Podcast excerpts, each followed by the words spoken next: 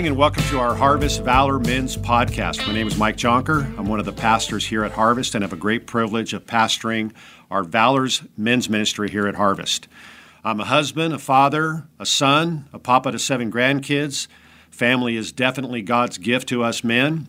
I'm also a carpenter, a salesman, an ocean lover, a sports lover, and I love to teach and talk about the Bible.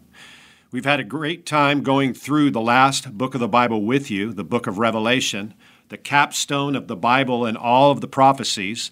It's been wild because, as much as we are in the thick of life, busy with family and work and so many activities, we are also in the thick of the last days.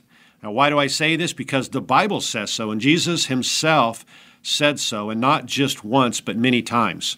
I hope these podcasts have been a great addition for you to Pastor Greg's Sunday messages here at Harvest, and for you who uh, join us online at Harvest at Home. You can always find Greg's messages on our website at harvest.org. We hope that you can continue to join us through the summer as we tackle some of men related topics and how the Bible addresses them. I mentioned that I love to teach and talk about the Bible, and it's true. I look at the Bible in two distinct ways. One, as the owner's manual for life. When I was in my teens, I drove a 1961 VW bus. It was a beauty, had a blue body and a white top. I could fit a lot of people in it. I could throw my surfboards in it. I could sleep in it. The problem was it was a 1961 VW bus with that 1600cc motor and a Solex carburetor and air cooled and all that. And it, I was always on the ground working on it. So I bought a great Volkswagen repair manual called How to Keep Your Volkswagen Alive, a manual of step by step procedures for the complete idiot. What a title, right? But it was really good. It had everything I needed to keep my bus alive and running. It was an owner's manual.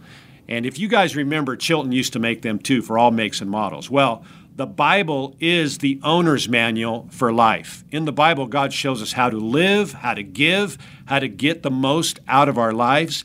Ephesians 2:10 says, "We are his workmanship, created in Christ Jesus for good works, that we might walk in them." And God knows every nut and bolt of your life and more, every cotter pin. The Bible tells us how to live, how to be husbands, fathers, workers, how to relate to our neighbors, culture. It's all right in His owner's manual and that He has given to us. I also look at the Bible as a love letter. Yes, guys, a love letter, a love letter from God. Have you ever wrote or received a love letter? Oh man, good stuff.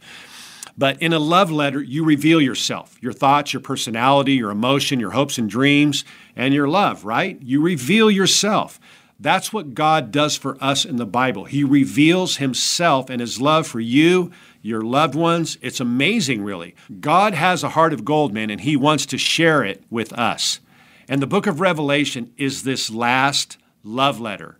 And here we are in the last chapter of the last book, and it's fantastic. But let me start by asking you a question How does knowing the future of living in paradise or heaven affect your present day living on earth? Let me ask that again. How does knowing the future of living in paradise or heaven affect your present day living on earth? You don't have to answer yet.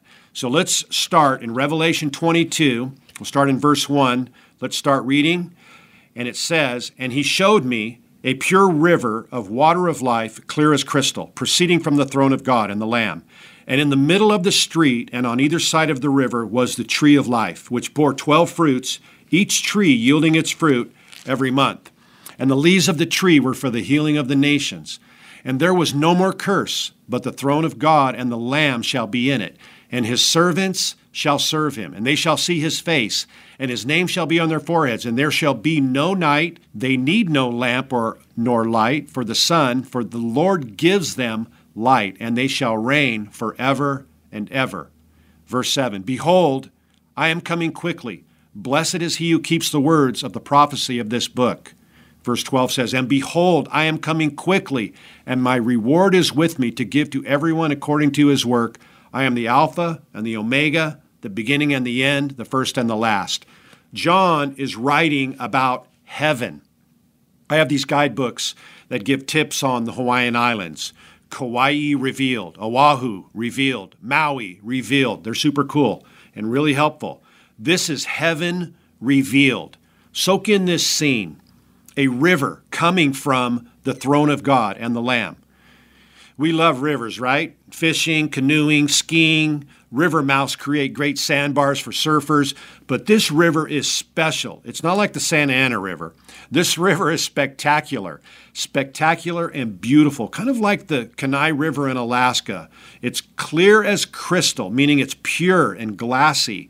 You know, rivers typically are part of the foundation of a society or civilization. Rivers like the Nile or the Tigris or the Amazon or our own in our own nation, we have great rivers like the Mississippi or the Hudson or the Colorado. In the Garden of Eden, God created a river with four riverheads that went out from the garden and watered the known world. In Genesis, it tells us their names were Pishon, Gihon, Hiddekel, and Euphrates.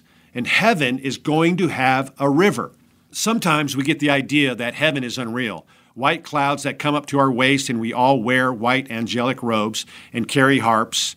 Far from it. I hope there are Levi's in heaven. But what we see here is more like Eden. There is a river that flows from the throne of God. It's, it's the epicenter. What is the most beautiful place you've been to? Maybe it's Kauai. Maybe it's some place in New Zealand or Shasta or Aspen. There's a lot of spectacular places.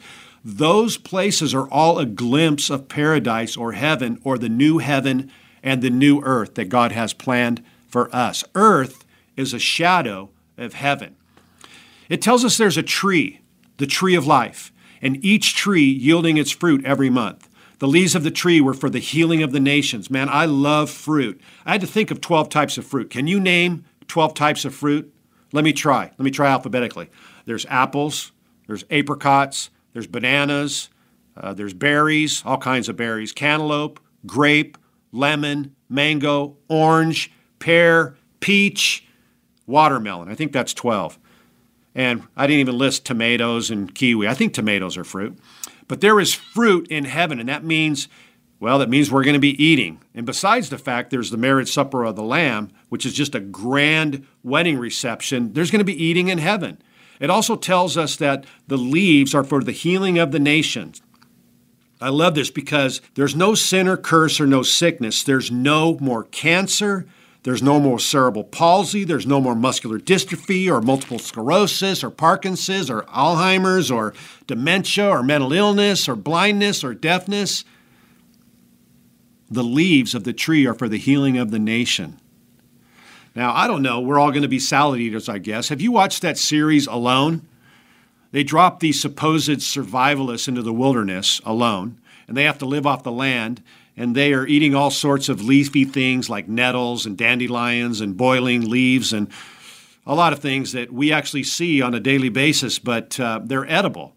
Now, some aren't so edible, so you got to be careful with that. But we all may be vegetarians or herbivores. I'm not sure, but maybe there's fruit that tastes like an In N Out double double or a grilled steak or Chilean sea bass. We'll see. But remember, there were two trees in the Garden of Eden the tree of life and the tree of the knowledge of good and evil. Adam and Eve could eat from all the trees in the garden, but God forbid them from eating from the tree of the knowledge of good and evil. In fact, He told them in the day that they would, they would eat, that they would surely die and men and women have been dying ever since. What was the deal here?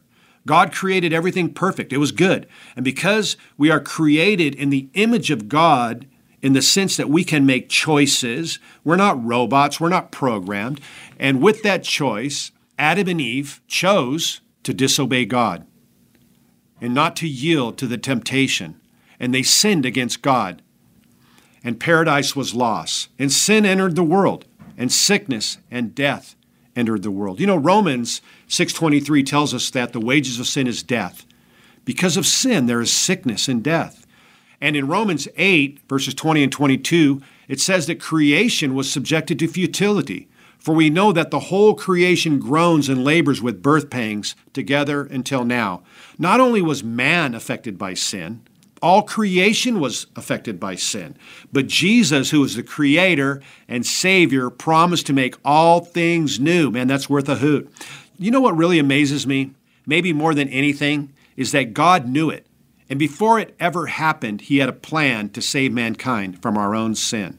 Can you imagine the conversation before creation? Jesus and His Father. Dad, They are going to sin.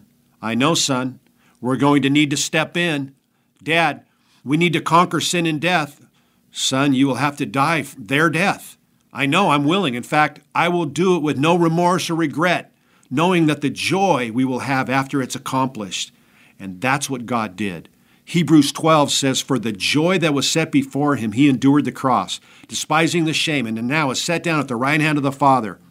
John 3:16, one of our favorite verses says for God so loved the world that he gave his only begotten son that whosoever believes in him shall not perish but have everlasting life. There will be no more curse. Adam and Eve were removed from the garden from paradise as part of the curse because of their sin and the fact that sin was passed on to all of us. It affected everything. But all that changes when Jesus makes all things new and unites us with himself. It says there's the throne of God, and the Lamb shall be in it, and they shall see his face, and his name shall be on their foreheads. We will be with the Father and the Son, and we will see his face. I remember being gone for a couple months on a work assignment and flying home and getting off the plane to see my wife Diane and my daughters Tiff and Taylor. And it was the most beautiful thing in the world when I saw their faces. I was completely enraptured and overwhelmed. Guys, in Christ, we are going to see faces we haven't seen in a while. Maybe a son, maybe a daughter, a dad or mom or brother or sister or grandparents. You won't want to let go. Best of all, Jesus is going to look you in the eyes and you are going to have a moment. Well, you'll have more in a moment. You're going to see Jesus and you're going to see God. You know, in the Old Testament, and now, no one can look at God and survive. Too bright, too glorious, too much power, just too much. Moses had to turn his back and watch God's shadow. We will be in our new immortal and incorruptible bodies that 1 Corinthians 15 talks about. This is no dream, guys. You know, Greg was sharing Sunday about a man who wrote in who had been paralyzed for 35 years, and he looked forward to being liberated from that paralysis. It's amazing. This isn't DC or Marvel comics, guys. This is marvelous. This is our future reality. We will have resurrected bodies that will be made for infinity and beyond. It's wild, but it also tells us that his servants will serve him. Adam and Eve tended the garden, serving the Lord in paradise, and we will serve him too. In what way? Well, we'll know we'll be worshiping him, but maybe we'll be serving in, in cities or nations Hey, maybe we'll be farmers or ranchers, but there's no curse, so there's no weeds, only good soil. Maybe we'll be explorers or builders. We know there's no prison guards or doctors in heaven, but we will serve him in heaven, but we can serve him now too. You know, verse 12 says, Behold, Jesus said, Behold, I am coming quickly, and my reward is with me to give everyone according to his work. There are heavenly rewards given to believers who are serving the Lord right now? Are you serving Jesus at home with your wife and kids, maybe your parents? Are you serving Him at work, being productive, but also being a light for Jesus? Everything we do now for Jesus not only pleases God now and results in blessing now, but is accounted for eternity. God keeps records. That may be exciting to you or maybe a little scary. It's like turning 65 and realizing you hadn't prepared for retirement and you don't have time to save or allow compound interest to go to work for you. God tells us things to motivate us. We never work for our salvation, that's a gift. But we are supposed to be working to bring God glory, knowing that He is coming with His reward. I was going through some old boxes and I found a bunch of trophies, you know, Little League, Pony League, high school football, things like that. These awards, they have no value at all. I enjoyed receiving them, I'm sure, but they're trash now. A lot of things in our lives have no lasting value. But what we do now for Jesus results not only in blessing now, but blessing for eternity. The little things and the big things. What are we doing with our time? What are we doing with our talent? What are we doing with our treasure? Let me close with this. Verse 17 says, The Spirit of the bride say, Come, and let him who hears come. And let him who thirst come, and whoever desires, let him take the water of life freely. Some of Jesus' first words to his disciples were, Come, follow me. Now he closes with this invitation Come, let him who thirst come. Let him who desires, let him take the water of life and drink freely. Maybe you need to make a decision today to live for Jesus, to live with heaven in your heart and mind. We're going to pray in just a minute. And maybe you're not sure you're even going to heaven, but you can be. Come to Jesus right now. He loves you. He died on a cross for you and defeated sin and death so you could come to Him by believing and you can receive Him and heaven right now. Would you pray with me? Heavenly Father, thank you for sending Jesus. Thank you, Jesus, for dying on a cross for my sins. Thank you for giving me everlasting life. Thank you for the hope of heaven. I pray these things in Jesus' name. Amen. And if you prayed that prayer, God heard you, and you are now saved, and now you have the hope of heaven. I want to thank you guys for listening to our Valor podcast. Tune in this summer. We're going to have some summer podcasts as well. And also wanted to invite you to our men's prayer breakfast coming up the first week of June on Saturday. I believe it's the 5th and it goes from 8 to 9.30 we're going to have a time of prayer a time of worship. We're going to pray for some very uh, poignant things. So join us and we're also going to have uh, our famous breakfast burrito. So look forward to seeing you there. God bless you and we'll talk to you soon